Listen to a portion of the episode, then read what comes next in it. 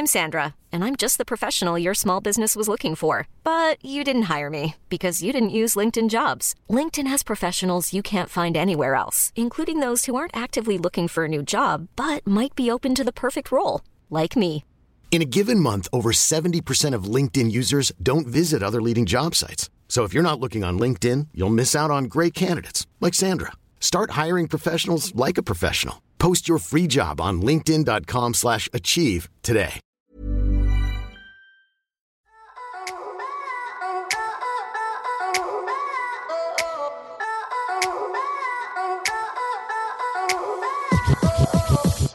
Hey guys, welcome to And the Writer Is.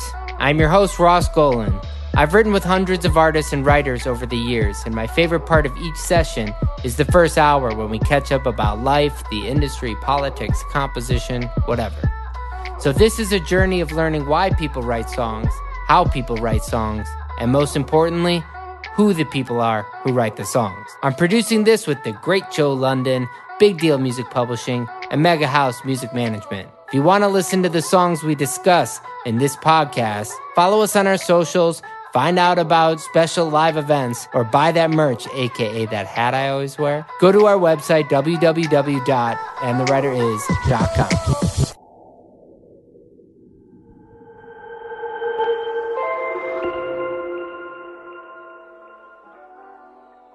Welcome to And the Update Is. I'm your host, Paige MacDonald, and this is your weekly music industry update.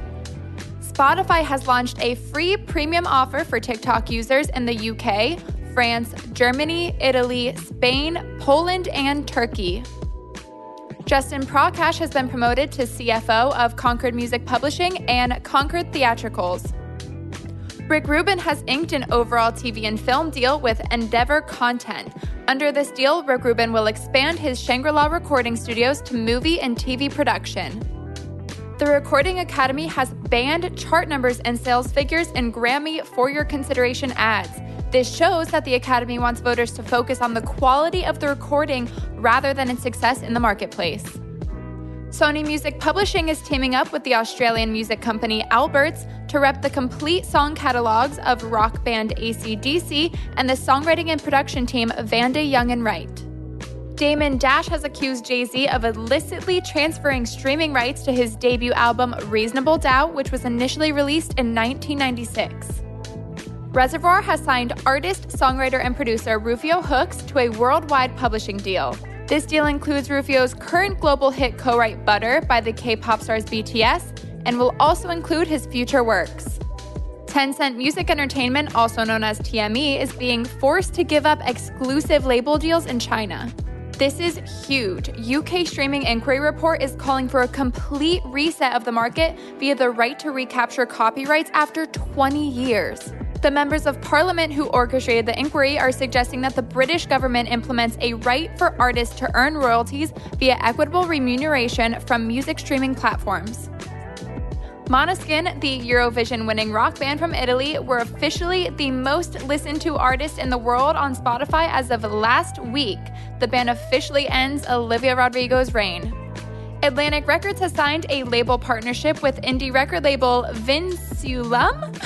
VNCLM underscore. I don't know if I'm pronouncing that right, but under this new deal, Vinculum artists will release through Atlantic Records, receiving distribution, promotion, marketing, publicity, and more. Nancy Dubuc has been elected to Warner Music Group Corporation's board of directors, including being named chairperson of the audit committee and a member of the executive committee. Warner Chappell has signed a worldwide publishing deal with UK rap star and songwriter Wretch32. Christina Erskine has joined Warner Music as its SVP Marketing and Promotions Australasia. With over 17 years of experience in the entertainment industry across Australia, New Zealand, and Asia, Erskine most recently acted in the role of Director of Engagement at the Sydney Opera House. 360 Recordings has promoted Nick Dearman to General Manager. He has spearheaded global campaigns for Dom Dolla and U.S. campaigns for John Summit and Noizu. TikTok was the most downloaded and highest grossing non game app worldwide in H1 of 2021. Are we surprised? According to Sensor Tower data, the app reached nearly 383 million first time installs globally and approximately $919.2 million in consumer spending in the first half of 2021. Walter Kolm's WK Records is expanding, hiring new CEO, and launching Mexican Imprint. Universal Music Group, also known as UMG, is launching Virgin Music Label and Artist Services in Brazil. Nicole George Middleton is appointed ASCAP Foundation's Executive Director. Heartbreaking news rest in peace to Cinderella guitarist Jeff LaBar, who has died at the age of 58, and to rapper Biz Markie, who is best known for his hit Just a Friend, who has passed away at the age of 57. A big thank you to Haley Evans of Mega House for gathering today's news. Now stay tuned for this week's episode of And the Writer Is.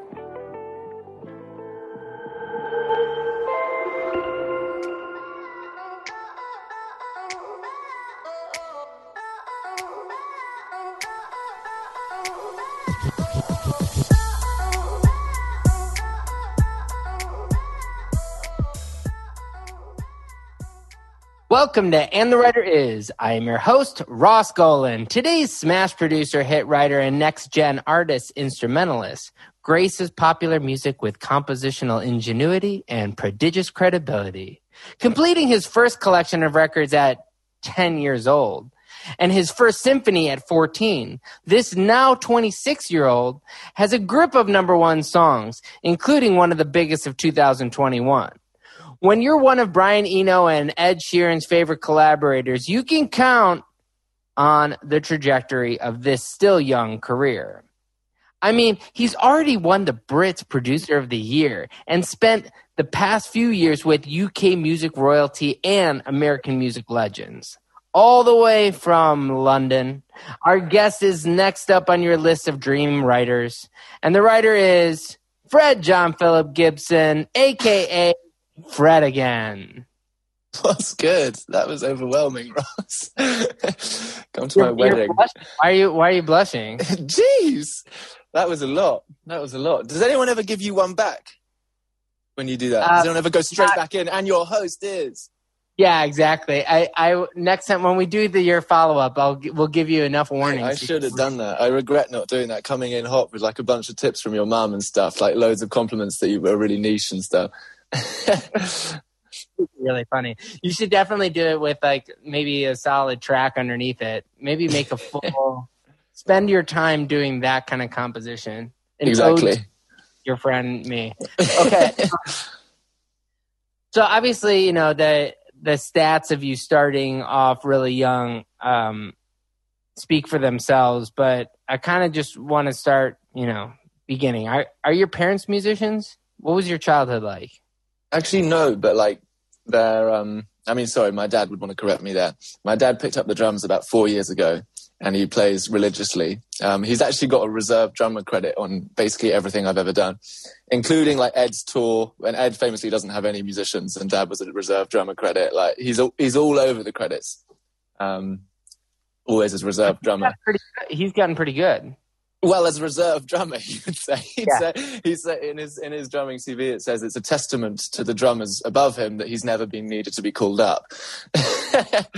but um, but no, they're not like they weren't raised as musicians, and they were like hella supportive and started playing the piano when I was, you know, six or something, and then the drums when I was eight, and the guitar when I was nine, and they've been, yeah, I got very very lucky to have them um, when you're doing your first full album at 10 years old, how good can that album be? Not that good, let's be honest. But the like, there's some no, no. In real, in in realness, though, like you know, I have a I have a 10 year old niece who actually writes kind of good songs. You know, my guess is that when you listen back to it, they're probably there's probably some good things. I actually had a it was it was a whole uh, yes then that was a whole piano piece. I got a um like a boss eight track not long after that and i made thousands of songs on that. And then i mean it's still to this day one of the most tragic things that ever happened to me. One day it wiped I, I, I still literally the thought of talking about I could and I was there I remember being like 11 and going to my mum being like what's happened because I didn't. No one had talked to me about backing up. They didn't say that the whole world could betray you like that. And so I was just there, like, what's happened? The whole thing's got. And to this day, I claim that the music that was on that Boss Eight track was the best songs I'll ever write. It's yeah. like my Tenacious D tribute. uh, you remember your your first good song? Um, I guess that's a loaded question. Do you even I made remember? I, wrote, I made a song like around then that sampled. so, so pretentious for a twelve-year-old, but it sampled uh, the Dylan Thomas poem "Do Not Go Gently Into the Night," and I think that was probably quite good because I had the massive lift of a Dylan Thomas poem, so the lyrics were already a big tick. um, but so that was the first one I remember sort of sticking. there were a few others. Yeah. Phil song. Say again. Sounds like a Phil Collins song. Yeah, yeah, it has. It did have that kind of vibe. In fact, because my dad always used to listen to loads of power ballads, so I wrote a lot of that kind of vibe to try and keep my dad happy for for a while. Still am probably. There's a big difference between recording an album and uh, sharing that album with people. Were you marketing that album? Like, did you give that to your friends? Did anybody hear this album? It, no, it wasn't like yeah. I'd, I'd play it to people uh, but I, I had when I went to like the secondary school I went to, I meant like I that some songs I made got found by people and I got absolutely rinsed for them. Like they'd like clean me up on like the lyrics. I remember there was a lyric about a girl who I who I adored at the time and about us in being in I mean I was twelve um, about us being in Dulwich Park, which is a place near me. And there was a lyric that said exactly that. And to a bunch of like, you know, 12 year olds just waiting for the next guy to pick on, that is gold. So yeah, for, for a while they were, they were top secret once that happened. There's a, also a difference between writing an album and a symphony. What? Where the, I mean, different, bro. Where does it? Do you know what from? it is? Do you Who know does that? I'll, I'll, tell you. It's, it's the mind of someone. I go to like I was doing a lot of classical music, and I said to my like uh, what was it? My piano teacher. I was like, "What defines a symphony?" My guy was like, it's basically it's actually really loose. Like the definition of a symphony is just a series of like timbres. Like you couldn't write a symphony for piano but you could write a symphony for small orchestra and you could write a symphony for even like organ technically because there's lots of different timbres. And so i was like hell yeah i'm going to get me a symphony. All i have to do is just turn up and make lots of different noises. So i just got really enamored by the idea of like i can i can get me one of them. I can't believe it. And so i um so i just went in on it and made this uh I, I did two of them, and but I was so lucky at the time because I'm at, I was at a school which had, you know, I had an access to like a 50 piece orchestra that I that were like friends and acquaintances, and they were up for doing it. So it was so like rare an opportunity. I didn't really appreciate it at the time how rare it was to be able to just be like, "Yo, orchestra, let's go." but um, it's, an orchestra in your pocket. It's ready. yeah, I still feel very indebted to those guys, all of them. Uh, did people come and see it? I, I know that yeah. it's a, it was done. It's two sold out nights. Is the the notes I have. I mean, that means that a lot of people came and saw this. Yeah, we played it. To, it was probably yeah, it was a good amount, like a, a, a thousand or so. Um, and the it was it was I mean it was hilariously like I, am still the, the the second one. Uh, there are parts of it I'm still proud of. The first one well, I'm sure there are parts, but less. The um, the thing that was just so hilarious is after we did the second one, the, the theme of the second one was protests. There was like four movements, and each one was about a different protest. So like the miners' strike and Tiananmen Square, and so. On. And we had these like enormous projectors, and had made all these like video that went along with each piece. But I remember there was this moment that was still get chills to this day thinking about it where I learned from the first one that playing with an orchestra live when you also have a whole band playing is techy and hard, like in terms of miking violins and stuff. And so I was like, okay, okay, I'm going to do a little bit of click for the second one, just so we can boost the orchestra up a bit, because it's not really, as you obviously know, it's not really possible to do it without. And there was this moment where, like, right at the beginning of the like one of the movements, we went out. There was a bar that was in seven eight, and we missed it. And we went out by like half a beat. And I was watching, and it's, so there's this click that's there, and there's this orchestra that are there, and I'm there, and I can hear the click i in my ear. or something. Oh, it was torturous. And so I stood up from my thing and went over and started trying to conduct the orchestra to like bring them half a beat back to be in time with the click. Because obviously the click isn't moving for nobody. And it was, we got a, I don't know, you know what I mean? You know, when you get to the end, you're like, ah, sort of, we winged it, but it wasn't great. But it was, luckily there was another night and we got it better the next night. But yeah, it was jokes. Um, when I studied music in, in college and and I remember getting in fights with my music theory teacher because she viewed classical music as a higher art form than pop music. And I had had this you know you know. Yeah I've had a lot of those yeah.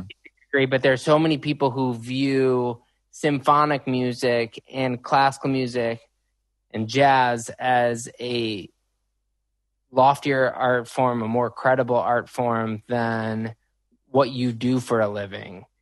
Um, why would you, with the skill set of being able to do symphonies, why did you decide that you still had a, you know, your love in songs?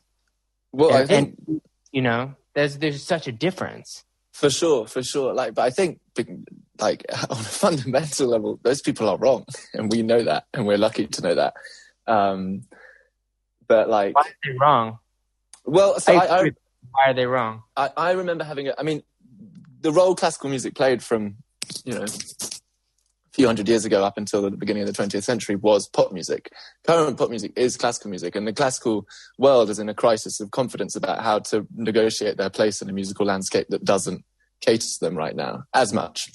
And when I went to the college I went to, which was a classical one, um, and I had this tutor, and I remember doing like they they're very obsessed with like modern contemporary classical because I think as they felt classical music losing relevancy as like you know rock and roll and blues and things started to happen, they were like, okay, we've got to find ways to keep pushing the new stuff like Debussy did to him and like Bach did to him and so on but it entered into this dangerous territory of Emperor's New Clothes. I don't. I mean, I, I don't want to speak too confident on it because obviously I could be wrong. But my experience was was very much that because the best example I have is I did a brass quintet one week, and I worked really really hard on it, and I thought this is good. I think and I had like all the scores ready and went in and I got this brass quintet to play and I was showing it to my tutor and she was like, Fred, this is very conservative. I'm not seeing a compositional voice. There's no identity for you here. And I was like, okay. I was like a, little bit like, hmm. okay. I was like, okay, she could be right. Maybe she's right. And then the next week I had to do a wind quintet and I totally forgot until the day before and I was like, oh shit, I've got to do this whole wind quintet tomorrow. They're playing it.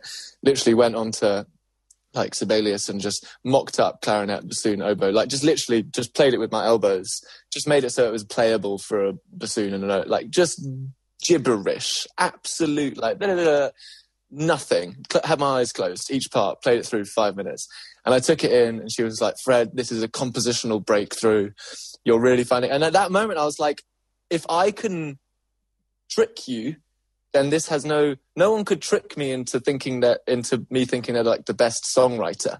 Do you know what I mean? No one could trick me into thinking that. If I if I can trick this, then it clearly is based on values that are not important to me, if you know what I mean. There's also a difference between composers and instrumentalists, where a lot of instrumentalists in classical orchestras are playing covers yeah. of you know, I remember that was the argument I remember having was, you know, this teacher in particular was, you know, a second flautist in a cover band. And at least, I was, at least I was struggling to compose something unique. Yeah. And, and, you know, nobody goes to see an orchestra or most people don't go to see the, the orchestra. They go to see Mozart or they go to yeah, see the yeah, No, they they're not there to see their particular orchestra. That's not to criticize people who choose to do that for a living, but it, it's a weird. There, there's such an ego attached to classical music. It's interesting to find a composer, you know, to then who, who has the skill set to do that and to, to have the same kind of point of view you have. Yeah, no, I I also really enjoyed being. I was like the kind of the like rebel guy at college, which is not a role I'm I usually play. But there, because I would like bring in my friends who are like rappers and stuff, and I'd play like a piece for like you know tuba and and and someone rapping, they'd be like, "This guy's ridiculous. What's he doing?" And people would just be. I quite enjoyed being like provocative like that. Like it's not a role I've got to play a whole lot, so it was quite fun for me, really. When did you graduate? Uh, did you graduate? I didn't graduate. No, I left after a year and a half. You, your first cuts are with Brian Eno. Yeah, no, I got very lucky with Brian. He's still my one of he's still my like mentor and one of my great friends. How Love does him. Brian how does Brian Eno find you? And you know, for people who don't know what Brian Eno is, you know, um, we've interviewed other collaborators of his before. so I, I, am curious, like, I want you to explain who Brian Eno is to you and who he is. People who don't know who he is. Brian is a beautiful, beautiful anomaly in the producer Hall of Fame. Uh, as I think anyone who's met him would testify. Like he, when I first met him, I was 16 and he was my one point of reference in terms of how big producers are. I've since learned that it's not how any of the others are, and what, and it's a be- in a beautiful way. Like he is so he exists in his own lane of doing. I mean, he, he Brian. Um, I don't know. You, what are his things? He produced. He hey, was in Heads, U2, like so many, you know, and all of them, like all of. Them. And he invented ambient music. Well, MP- loosely invented yeah. ambient music. Yeah. Peter Gabriel. Just go down the yeah. list. Same. No, a lot of good ones. A lot of good ones. No, he's a he's a rare and beautiful, beautiful. The the texts I get from. Listen to this text. I've got to shut my camera so I can read this to you. Yesterday, uh, last week, he sent me a text that said, "Dear Fred, in a dream I had last night, you suddenly appeared, but not as Fred, as Free D." This, you explained, with your new professional name.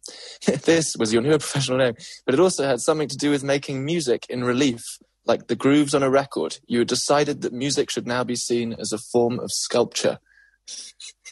and that was the end of the text. I said, Brian, I miss you dearly. You just like the text? Or do you, no, I said, my brother Brian, I miss you enormously. This is a beautiful thing to wake up to, and I'm glad I was with you in the night. um, oh my but yeah, no, he's a 3D from now on. That's yeah, trust genius. me. yeah. Are you wishing to start now? Yeah. I mean, free, um, okay, so you go from Brian Eno, and then your first, you know, to go from Brian Eno to Ellie Goulding in one year, who's introducing you to these people? It's a big thing to go from, you know, I'm I'm doing a symphony, getting noticed by an, an avant-garde producer who dabbles in commercial music right mm. now to then working with at the time one of the UK's biggest pop stars that's that's a huge shift. What yeah, is the, no, totally who, in the who in the business is starting? Like, how is your career starting to evolve at that point? Well, I mean, I, I met it was it was like a totally different thing because I, I met Brian because um, a friend of ours, a friend of ours, Mel, who we love, knew Brian as she was his neighbor by coincidence, and she showed him the symphony, the second one I'd done, and so he invited me to come along to this singing group he does every like Tuesday. Obviously, we haven't done it for a while, but it's like it's like just really casual, beautiful in his studio, just sing some like gospel songs in harmony. But it will be like it will be like his neighbor who's a masseuse, and then it will be like Annie Lennox, who's Annie Lennox, all just stood next to each other, going like, "I went down to the river to pray," and so that so I was doing I would go there every week from when I was sixteen. Um, and just hang with just like hilarious. And then I'd just hang after the sessions with Brian, and he I'd start to help him with his music, and he'd start to help me with my like projects. And it was I got very very fortunate. I mean, I hustled hard. Like if he told me make a song out of this, I'd make like 30 different things but to play them by the next day and like not sleep so i was definitely behind the scenes i was like making sure this did not go to waste but um it was a rare rare group of people. I mean it's a bit but it's so sorry what i was saying in terms of brian is he's so like he actually exists kind of out of the industry. Like he just does his own thing. He goes to the studio. He works on the things. He paints most of the time. He works on the things that cross his mind. He'll spend a whole year trying to evolve some new sort of science thing almost as much as he will a music thing. And so the going into things like working with Ellie and stuff, it was like a totally different. It wasn't like this led to that. It was like I worked with Brian. I still work with Brian. He's still my guy. But then on the side, I started writing a lot of songs with friends of mine and like, play, you know, finding ways to get them off to A and R's at labels and stuff. Um, How do you do that? Were you just cold emailing these people, or did you start? Yeah, talking? we were cold emailing. I think off the back of the um, second symphony, we got a few contacts of people who a few labels had hit us up about it. But then when you go along and they say, right, so what, what, it's really funny to me now to think like the idea of like 16 year old me and 18 year old my brother, who was it was and is my manager, going into like these labels to pitch them this thing that is like a concert that we can put on once every few months. We got like 20 grand in like getting like donations from funds and stuff. Like it's a 50 piece orchestra. like it's the most unviable commercial prospect. And I just remember like talking to these A&Rs and being like, he seems like he's not quite like getting it. now I'm just like, no way is he getting it. but um, we we did we were in touch with them, and I think they thought, okay, it might not be this exact one, but I think we'll we'll still reply to Fred's emails, if you know what I mean. Getting getting in the pop world is one thing. Getting in the you know, I guess we'll we'll still call it ur- urban music, right? You know, at that time, getting in with Lil Yachty and Stefflon Don, and I know Charli XCX is the the the connection with Lil Yachty. Um, but you're working at this point from classical to hip hop. Uh, it feels like you managed to find a way to not get pigeonholed in an industry that notoriously pigeonholes people. How did you how did you navigate that? Um, that's a uh, you know it didn't it had it didn't cross my mind at the time. I was generally always I was doing I thought of myself as like mainly a hip hop producer from when I was like sort of younger. Like to me, the symphonies were like they all had hip hop and rap in them and stuff, and I got my friends to like put verses on them and things like that. So to me, like, and I did an album with a guy called Roots Manuva not long after I worked with Brian, who's like the UK. He's like the UK godfather of hip hop. Um, a beautiful, beautiful man called Rodney, and yeah, so we made an album. So to me, it was like I was carrying on in that vein. The thing that felt slightly newer was the pop stuff, actually. Um, but I'd, I'd, I'd always really loved listening to that stuff. It's just not what my friends had loved so much, so I hadn't made it as much, if you know what I mean. Totally. Um, um, but yeah, we we had songs on some of the same albums. I'm looking at it; it's pretty cool. Oh, safe. Love we that. were like we were like high fiving before we. Yeah, that's right was passing in a in a virtual corridor. Uh, you you were getting into even in the pop world into circles that you know it's one thing with Little Mix where they are they're taking outside songs from all kinds of writers all over the world, but someone like Shawn Mendes is somebody who doesn't really open up a lot of his collaborations outside of his his crew of writers. Um, how do you get involved you know, and Shawn, and then obviously later we'll get into Ed and whatnot. But how do you get involved with people who, you know, how did they find you? Because I would assume that's how that happened. Or did you reach out to Shawn? Yeah, well, in that case, actually, that one is an anomaly because that was the first song I wrote with Ed. so the reason that particular link is an anomaly because it was linked because those two are friends. But for most of the others, it would be, I mean, my older brother who I've worked with since I was a teenager is like so so good at his job like it cannot be overstated and so I, have got i've really lucked out in terms of one having a manager from day one who I can just obviously like unequivocally trust with everything, but also one who's like truly works as hard as I do and is, is like is so good at it. so um, yeah. I think a lot of the time there were like marathons being run that I weren't wasn't always necessarily seeing that would lead to things that I was just like, and here we go again. Like obviously we were both doing like we were both hustling and we were both like very very disciplined in our like I, I I've always felt that the the one thing I really loved and took most from classical music college was the discipline of like the virtuosic players, not so much the composers, but more these like guys who are trying to be one of like three solo violinists in the world. And it's just like, it's like wanting to be like, you know, it's just unfathomable to the competitiveness in that industry for like so few slots. And these people would be practicing you know, 12 hours a day until their fingers couldn't play anymore. And not just like practicing fun stuff, like good, smart, diligent practice on the right things and a well structured day. And like that, I, re- I really want to apply that to this side of stuff. Um, and so that's what we were definitely doing then, which probably helped. Um, I'm trying to think if there was any particular I think it would just be like, you know, it's like we saw it as like kind of building up in the labels. So we'd work with one artist at this label and try and like smash that out of the park and then like build up to the artist that that label had and then build up to this artist, if you see what I mean. And trying yeah. to do that across all the UK labels.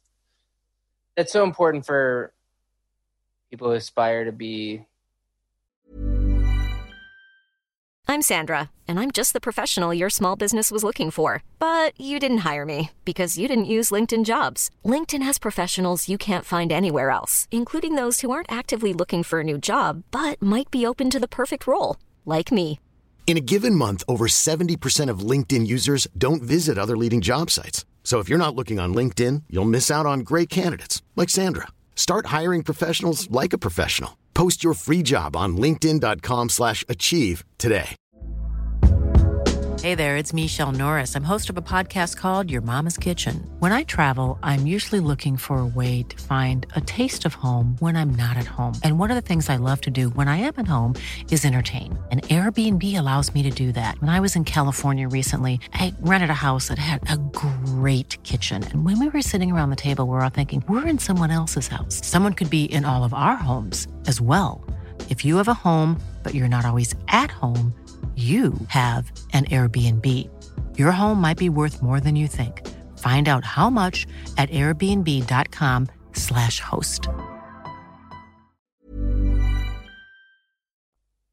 Big writers and producers is to, to still recognize the fact that you have to work your way up. There's still something of a ladder. There are some people who mm. knock it out of the park on their first hit and they just, you know, mm. or their second hit or whatever it is. But almost it's it's so rare that somebody's first song is really the smash that defines who they are. You know, it's for sure. That. I would you hate know, you, for that to be the case. I'm I'm much happier feeling like it's just a constant ladder to climb. well, working uh, so you know working with Ed, who does have a lot of collaborators, and you work on a song and, and it ends up with Shawn. Um, you know, there you do a song with the guy and, and ends up going to be an outside song. That's a how did that end up becoming a relationship where you started writing again? Was it a while, or were you guys just like, "Oh, this is kismet"? We started writing again for Ed, or for at all. I mean, I don't yeah, know. Yeah, I mean, no, we, as soon as we got in, we were. It was very effortless and good and natural. We really got on.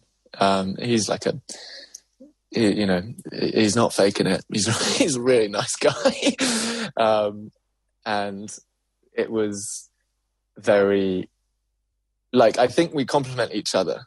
Um, obviously, I don't need to tell anyone what Ed's strengths are; they're pretty obvious and enormous. Um, but I th- think, in terms of like Ed is so quick and focused on lyrics, particularly. Um, and I care, well, I care enormously about both, to be honest, but I think he's so quick on lyrics that I'd often try and like guide melody more. Um, and I mean, obviously, as you know, like a lot of the time it's just everyone doing everything. But um, there was a very effortless synergy. We just would write three songs a day, every day. One would be bad, one would be quite good, and one would be weird. and maybe sometimes two would be good. But usually it would just, you get to the end of the day and be like, great, let's do it again. Amazing. Um, that same year in 2017, we'll get, get back to Ed songs come out. You have your first real hits. You know, George Ezra one, the Clean Bandit one. You had like hits at radio in the UK, and you know your family sees it and hears it probably while you're in, you know, while they're in restaurants. Um, did you start changing your expectations when you write songs once you start having hits? I I think that the the thing I the trap I think is most I'm most cautious to not fall into is that I think it's very easy for your mind to, to glamorize the past scenario in which you wrote a song. Like to remember, oh, that day that we wrote that song that became a big hit, wasn't it great? We went and got coffee and then the chorus just came to us and, and it was all just like a great day. And so that, and actually you forget the moment that you were actually struggling on that like one line in verse two for, for like 30 minutes and you forget the moment where you slightly lost belief in the song and then you went on the like third production you had to go back to the first you kind of just gloss it over and just make it this like oh that beautiful time where this all came about. And i've clocked this sometimes when i'm working on a song and i'll be like really clawing it out and i'll be like oh this isn't what any of the good ones were. And then i'll be like actually no a lot of the good ones were this. Like a lot of them you do have to kind of embrace. I mean there's a really good brian anecdote on this he goes um when he was working with, I think it was U2. he took them, they were on, I think they were following up Joshua Tree, and they were in this place where he says they were like expecting every song to just kind of come because they just remembered, oh, you remember that afternoon where we just wrote The Streets Have No Name and it was all just great. We had a beer and everything was just, just safe and they were just kind of in the studio expecting it to come and kind of not embracing the chaos that one has to slightly embrace and the sort of slight struggle that often has to be part of making a song. And so he took them to this like three michelin restaurant and you know everything was this absolute epitome of like calm and perfection. And they're in this restaurant with you know a waiter each per person and they're like so quiet with like soft music and it's all just really peaceful. And then he took them back to the kitchen where obviously it's just absolute chaos in a three Michelin restaurant. It's like, you know, if you use, leave a plate here for more than 30 seconds, it can't be served and everyone's running around like crazy. And he was like, this is where you make your music. Stop trying to make your music in the restaurant. You make it in the kitchen. Embrace the chaos, which is a good one.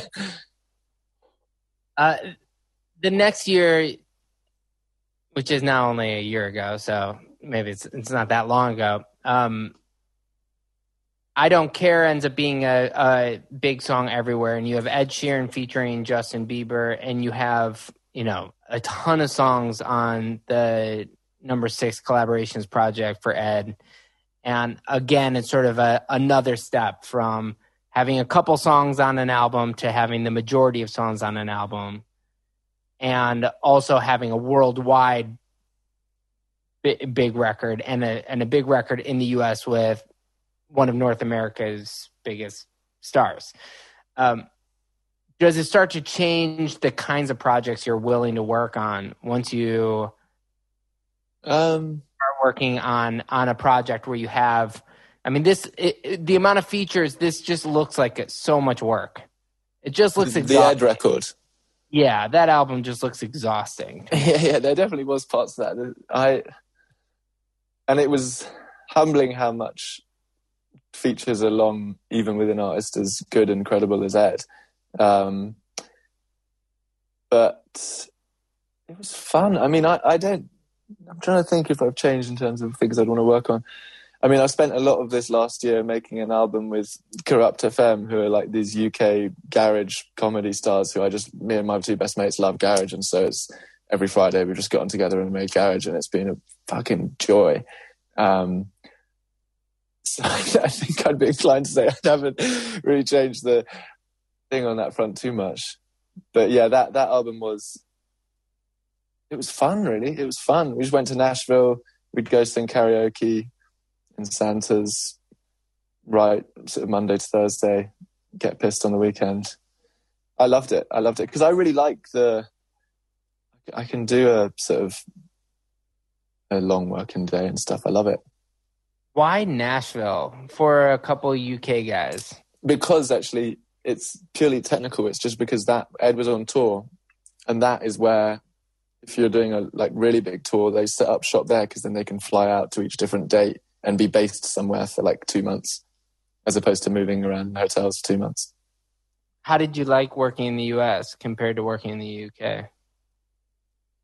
I I like Nashville. I, I haven't yet found my thing in LA personally. I'm sure I'm sure I will. I, I love British culture to. too much. Yeah, maybe that's right. I'm sure time will come where something. I mean, when I go to LA, I like I hang out with um.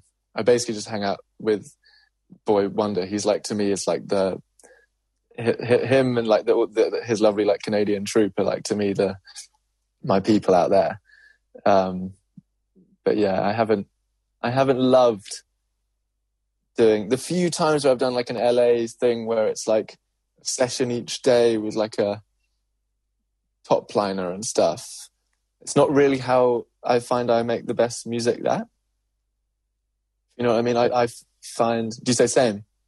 Yeah, I mean, I it, the the projects that are most enjoyable are the ones where I know when I come in with an idea that was so close, but we didn't nail it today, that I can come back in tomorrow to either realize, man, that pre chorus was great. Let's rewrite everything else, or be, let's start a new idea today. And know that I can come back the next day after that and say, you know what, that idea Monday was kind of really good. And we just were like, we're too scared to admit that it was good. yeah, yeah. No, totally. And versus, you know, you do these one offs and then you have to text each other about how good the song is, hoping the other person's going to pitch it well. yeah. so that's like an LA thing. Wow. Yeah. No, I haven't done. I haven't really done any of that for about four years. But the I, the, the main thing for me is that I would work with. I always like working with people who are like artists. If I'm not working with someone who's the artist, I'm like, I'll just work on my own and make my own music. I love doing that too. If there's, but I love working with people who bring something and propose like propose a artistic sort of issue or juxtaposition that is exciting like but if it's just kind of a white blank page with like here we go let's get songing then i'm just like i'm like what i would i'll just go off and do lots of the other things that i find more exciting than that. Well you're starting to release your own music and doing your own music. Um how, how does that feel compared to you know, do you like the pressure of that yeah, yeah, I do. I do. I think. I think it's. I mean it. It just. Uh, it was what I started doing. That's. I, I made like a, you know, back when I was first working with Brian, I made a couple of albums of my stuff with him, kind of helping out, and it was. It wasn't by any sort of intention that I stopped. It's just kind of various things happened, and then I was doing this and that, and they all felt fun. Um, but then I kind of got to a point where I was like, okay, I need to. There's a there's a there's an you know, an itch that needs itching, whatever it is. And and funny enough, Brian, who keeps getting, you know, the honourable mentioned Brian, he he emailed me at about that time saying, "Okay, Fred, enough. Let's get back to doing some of your stuff." And I was like, "Safe, you're you're we're in sync." so I, you know, yet again, I'm very lucky for him. But no, I really enjoy it because I think um uh, it's a different muscle to flex. And I don't want to only flex one. Like if I go in with, it's the same reason why I was saying I like working with artists who write and artists who bring a real thing. Cause like I can go in as a fan and be like, okay, I can't wait to hear what would Ed sound like over this or like what would Stormzy sound like if this was like the lyric or something. That's so fun to me. But when it's my stuff, it's more like I'm just like blindfolded and throwing paint at a wall and every now and then I get to see what sticks and it's such a different feeling and I really love that because they both lead to different good things I think. Yeah I mean part of your job I think as a collaborator is to help well, this is this is a terrible thing to say but like kind of help help commercialize a little bit of their artistry like to keep them keep them focused so the song actually is like a uh, a song that's digestible you know because mm-hmm. but when you're an artist and you're alone or you're creating a, a lot of it you can go as far out as you want yeah, yeah no, no, rules you know and, and your collaborators are also trying to just make sure that you write you know focus on the song focus on the song but when you're a musician and you're an artist you tend to make art which mm. is not the same thing as in a way songs oh interesting I see what you're saying. I actually I, I can't distinguish as easily. Um, I hear totally what you mean, but I don't actually feel that differently about the two. Um, like I, I definitely do need like I do get people to produce me. I've got a bunch of amazing group of people who I love working with who play the same role you're talking about for sure, and that is definitely something I've found to be really helpful. Why don't you do 100% of everything yourself? Why do you like to collaborate when you're the artist, when you have the skill set to do all of it?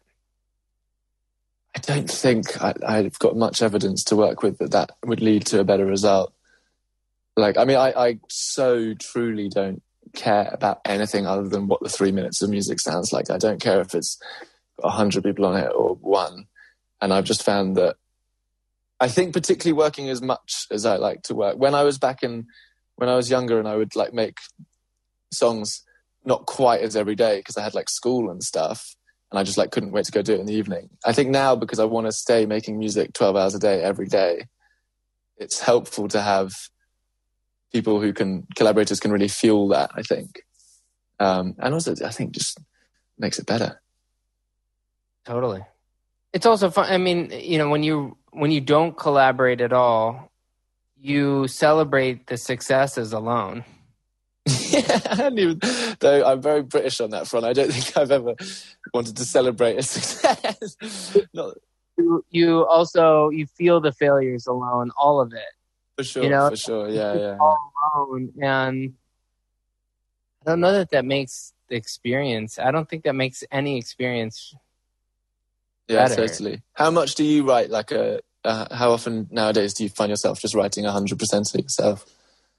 I mean, I work in theater a bunch. You know, actually this this week last year was the last time I was in London right before we all quarantined and I was playing I was playing shows in London and it was, you know, that it's a project that I write 100% of, but I you know, it was it was for a project that was produced by you know good Ricky Reed, a good friend of mine, and everything. So it wasn't like I wasn't doing all of that. But when I work in theater and stuff, which I do a lot, I I tend to write a lot of it alone, yeah. and some of it, some of it I collaborate. But I think for the most part, it's like there's something about diving into this world of knowing that it's going to be excruciating to finish this song. Yeah. I don't know why it's so hard. Like when you just even just having another human in a session, you some how many times do you come up with an idea where where it's you know the person's not even really contributing that much, but their presence forces you to focus. Oh mate, this is one of yeah, I hundred percent, hundred percent. I'm a big fan of all of those types of energies. In fact, to be honest, the energy I most find myself drawing for is more of that type of thing because I quite like getting involved and I'm quite quick in the way I like to work and stuff on Logic. So I don't really want too much there, but I love a guy who's just like got a taste that I know and trust and like a vibe that is encouraging of action, if you know what I mean, as opposed to just because basically I think as long as you just keep doing, it's very much my stuff. Just just keep doing stuff, and other people help an awful lot with that. I mean, so, some of your collaborators have been guests on the show, and we're friends with. Obviously, Julia Michaels and um, you know Dave Hodges, who you did Afterglow with, with with mm. Ed, you know, um, both are such different kinds of writers. you know, Julia is like the her mind is so is also fast, and it's so um, emo- it's like an emotional kind of writing, and and Dave Hodges is one of the most cerebral writers where he brings out a different kind of emotion, but they're totally different. Um, and they're obviously both really different than Ed, but your the results have all been so strong. You know, Thank you, man. it's it means that you're really good at at also um, adjusting your skill set to the to the person you're with. So even if you think you prefer one or the other, does I don't think you look at those songs as Love, also- yeah. No, I appreciate that. I appreciate that. No, I definitely. Yes, I think I mean maybe mostly in my stuff. I would most draw for that energy. Um, but no, I, I appreciate that, man. with let's go with Afterglow for a second. Afterglow is obviously continuing to blow up around the world, and it's a different kind of song for both Ed and you know anybody who's worked with Dave. You know Hodges knows that this is like it. It. It. There's a lot of like. It to me, this doesn't sound like a song that you guys sat down and you wrote in a half hour. Um, this sounds like one that you, had, that you had to think about. Do you know what? It take a half hour? it is that. it is one of those rare, um, rare, lit, literally half hour. We got it because all the, the sessions are filmed, and I think it was forty minutes from No way. top to bottom. Yeah, yeah. That is so funny that you said that. Though it's so sod's law that the one that you was going out. with. Um, but yeah, that that was um, it was like a just a jam. The whole the thing, vocoder. minutes, like the like the sort of vocoding kind of thing underneath Yeah, it, yeah. all forty minutes. there were the synths that come in halfway through i added like a week before it came out but um uh like the little fluttery detail things they're not big parts but it's one take recorded live acoustic guitar vocoder and vocal all at the same time and we wrote it just singing live i was just playing the vocoder and we were just going through each line would just sort of come and then it was like next line next line and next line and it was like and one two three four record first take done. it was a beautiful really rare moment That's um that's really disappointing for the rest of but don't worry, I got loads of the others. I got loads where it's like, oh yeah, this this chorus was actually right said Fred, and then it wasn't right said. Fred. How do you have a personal life with the amount of music you're creating? uh, it's a good. I mean, I'm quite lucky in that like, I live with my best friend, and kind of like my other best friend basically lives with us. All of my friends I knew since I was like four, like no cap, literally like four, growing up in South London, and so they're all still in South London. So really, basically, uh, obviously not right now, but basically every Friday I'll just go to the pub, and every Saturday I'll go to the pub again, and I'll just see these people. I mean, I probably I'm definitely the guy who's there a bit less, but because it's because it's just so like I love the pub is like my happy place. And if I've worked like really diligently, gotten up early Monday to Friday, and it gets to you know 9 p.m. on a Friday, I can't wait to go have five pints of Guinness. so yeah, lot. sort of slots That's in. lot. Well, if I, you know what I was going to say is I actually definitely under. I tried to make myself sound more potential. It's definitely more like eight, but the yeah, it's and I also love a rave. Like we go raving a lot um, in normal times, like the London sort of you know like warehouse raves and stuff. They're just beautiful, beautiful places. But those are such that's musically that's so different than what you seem to create. Is that um is that by design that that's a place that you can kind of relax because it's not competitive? Mm, I know what you mean. Uh, I do make that ki- like. I mean, a lot of my project is very like rave inspired. It's much more softened, but it's very like. Um, But it's like a- soft. not it's not like when I guess when I think of raves, I think of like a different level of Yeah, no, I, I mean, I love like. I totally hear you. Yeah, when it goes to like, I mean, I was like in February of this year. Actually, it seems like a distant place now. I went to Berghain, um, which is. Do you know that place? It's a place in Berlin. I don't. Uh, it's like the know. I've never been there. right, right, yeah. So for people who don't know, it's like the it's like kind of the world's most famous techno club, basically, and it's very like famous for its like restrictions on the door. Like you can't. They'll just turn away half the, the queues constantly forever, and they'll just turn away anyone who looks like a tourist and anyone. Usually, it's just like people walking around with like people on dog collars and stuff. Like absolute crazy, crazy, amazing place, and it's just this enormous hall. There's two places: Panorama Bar, which plays slightly more melodic music, and then the main hall that is just literally like you. You'll get maybe like a chord an, an hour and a half, and the crowd will go mad. But essentially, it's just like 160 throbbing, like just constantly. And I went there on my own, like quite a few times actually. I went to Berlin to write, and I would just write in the day, and then go to Berghain on my own in the evening, and I would just stand there, and it was so beautiful. The, the system is like it's this amazing like Funktion-One that was like customed for the place. It's meant to have the best sound in the world, and it surrounds you so much. And I remember, like, I was just stood on this bit you can stand on that overlooks like this whole warehouse and this like swarm of people who are all like shirtless and just this moving sway of bodies at like you know 8 a.m. or whatever it would have been on like a Saturday morning, and they like they put um like things over your phones so that no one's cameras can work. And I remember uh, after like six hours of just absolute no, there hasn't been a, a chord or a note in sight.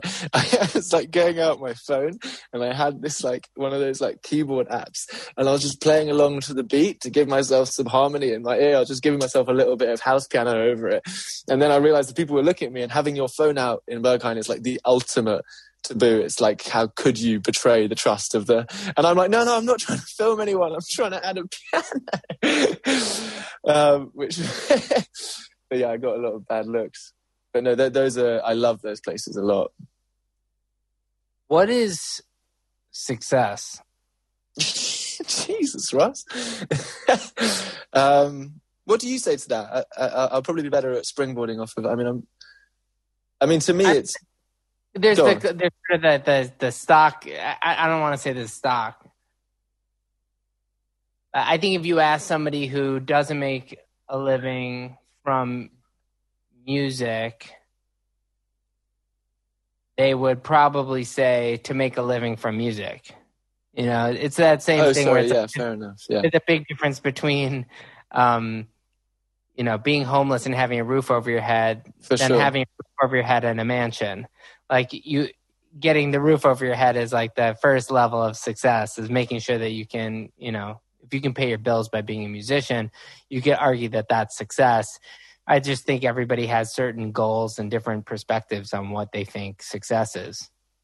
Yeah, I, I would say for me, for me, it would be like success is chasing like happily, because like I, I know that as long as I'm like happily chasing, because that's what I'll be forever. Like the goals I have is to- totally unrealistic. I'll never achieve any of them, but I'll be chasing them generally happily for the rest of my life, and I and I quite enjoy the feeling of like not always obviously like everyone there's times where you're just like oh fuck like this is not a happy moment, but generally I feel like I'm happily I'm happily chasing the things that I'll never quite chase, and that's success to me. What are those goals that are, what are those unattainable goals? Well, I just want to like I want to want to, I need to make sure that I'm the best at music ever, like f- f- uh, in the world ever, from like Mozart to Quincy. Like I, I know it sounds ridiculous, it's like Jesus Christ, Fred, but since like that's just for some reason how my brain is wired that like I like have to do that.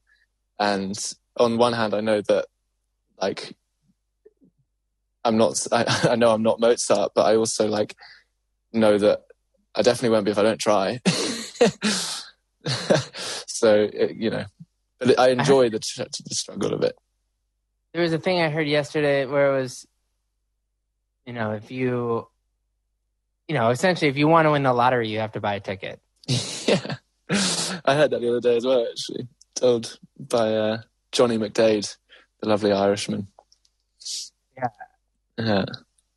I mean, there's there's no question that you have to go and want to be the best, you have to try to be the try to be the best. Yeah, and I, even I'm I'm aware even that that is like a vague um, thing to like aim for. I enjoy the ambiguity of it, but like I mean, and I'll switch what the bullseye is exactly each year and each month. But as long as I'm like getting up early and diligently practicing the thing I need to get as good as I possibly can at, like I need to serve the thing that I could get really good at. Otherwise, it would just be a shame. Um, a lot, you know, don't want to. You want to try and you want everyone to fulfill potential in it. Is that for? Is it you know who who would be the judge of being the the best? Oh, no, no one. It's a ridiculous thing. I mean, No, I mean, there, there are certain people. There's no question that a lot of people that we know that are successful in the business have a little voice in their head saying, "I want to be great.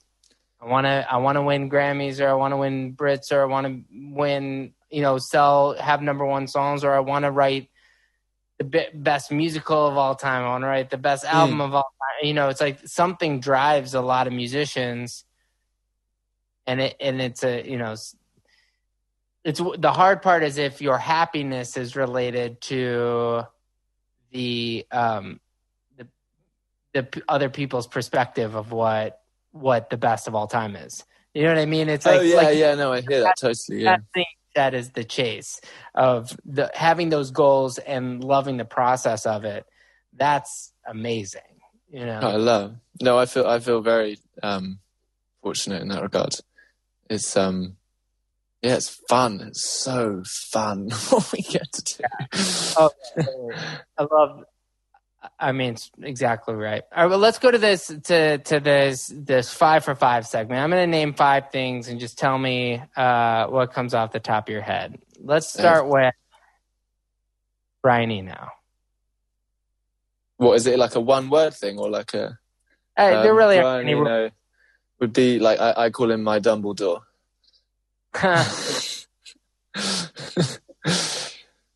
Stormzy, kind. We're doing one word. I, he's kind.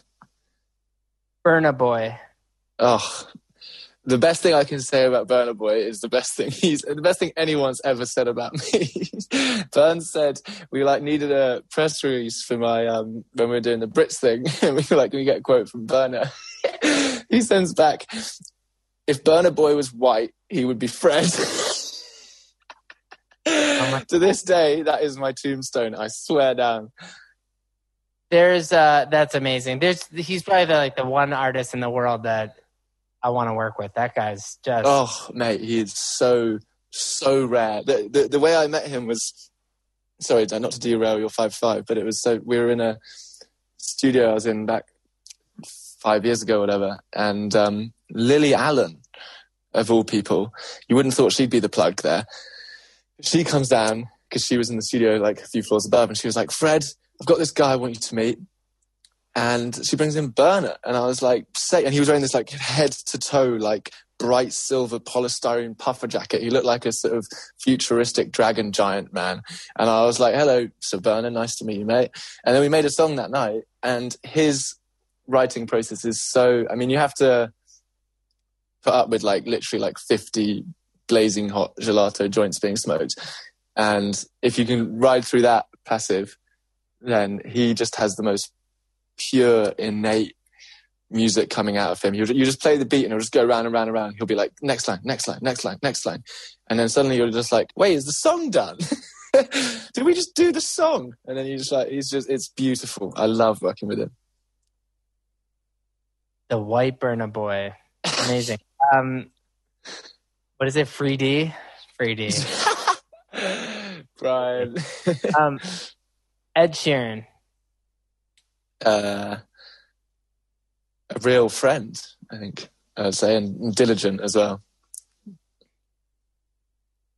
your parents, uh, just um, what would be the? I need to think of a concise way of summarizing their rare brilliance. Like that, that I, I um, of all the luckies I've got, it's the that's the biggest one. Um, they are so I can't quite just so sort of compassionate and sort of smart and balanced and tolerant. A lot of the most important things. Uh, I know and, this a, and is, a great drummer, I should say. And and Charles Yeah, right. is an amazing drummer. that way I get some text from your dad. Being, Trust me, trust me. I Uh, just saved it. let's let's just do a sixth real quick because I think it's important. Your brother, who's your manager. Oh yeah, yeah. The the oh yeah, I've already said the luckiest I got. Um, yeah, he is. Yeah, I mean, all the I used up all the good words of my parents. Say again. No, you said. I mean, you said earlier. It's like that. You know, to have someone that you trust. This is Yeah. yours, but uh, hearing hearing you say that earlier, it's a, yeah. I mean, when you get to work with, if you get to work with your best friend, that's one thing. If you work with your brother, it's like, man, that's your brother.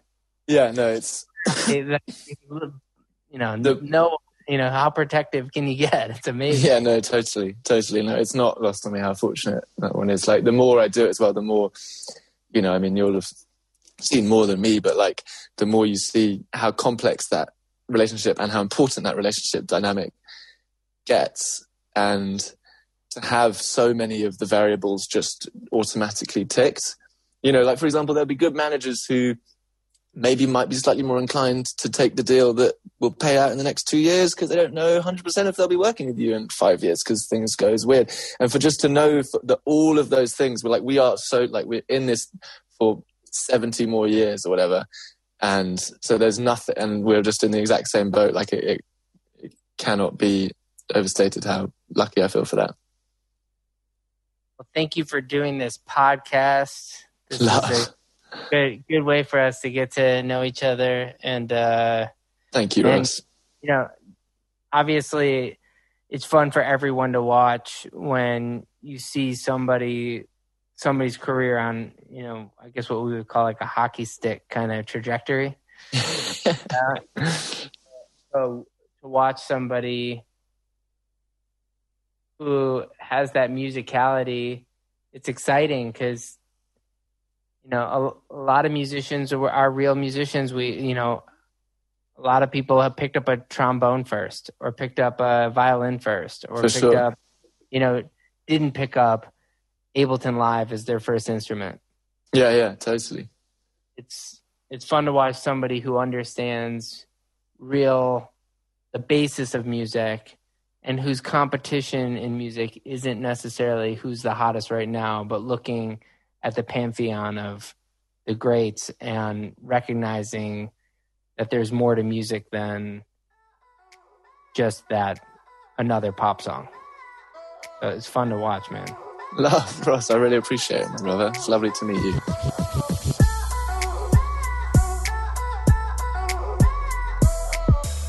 Thanks for listening to this episode of And the Writer Is. If you want to hear music from this songwriter I just interviewed, be sure to check out our Spotify playlist or visit our website at andthewriteris.com. If you like what we're doing, please subscribe to us. You can also like us on Facebook and Twitter. And the Writer Is is produced by Joe London and published by Big Deal Music. A special thanks to David Silverstein from Mega House Music and Michael White. Until next time, this is Ross Golan.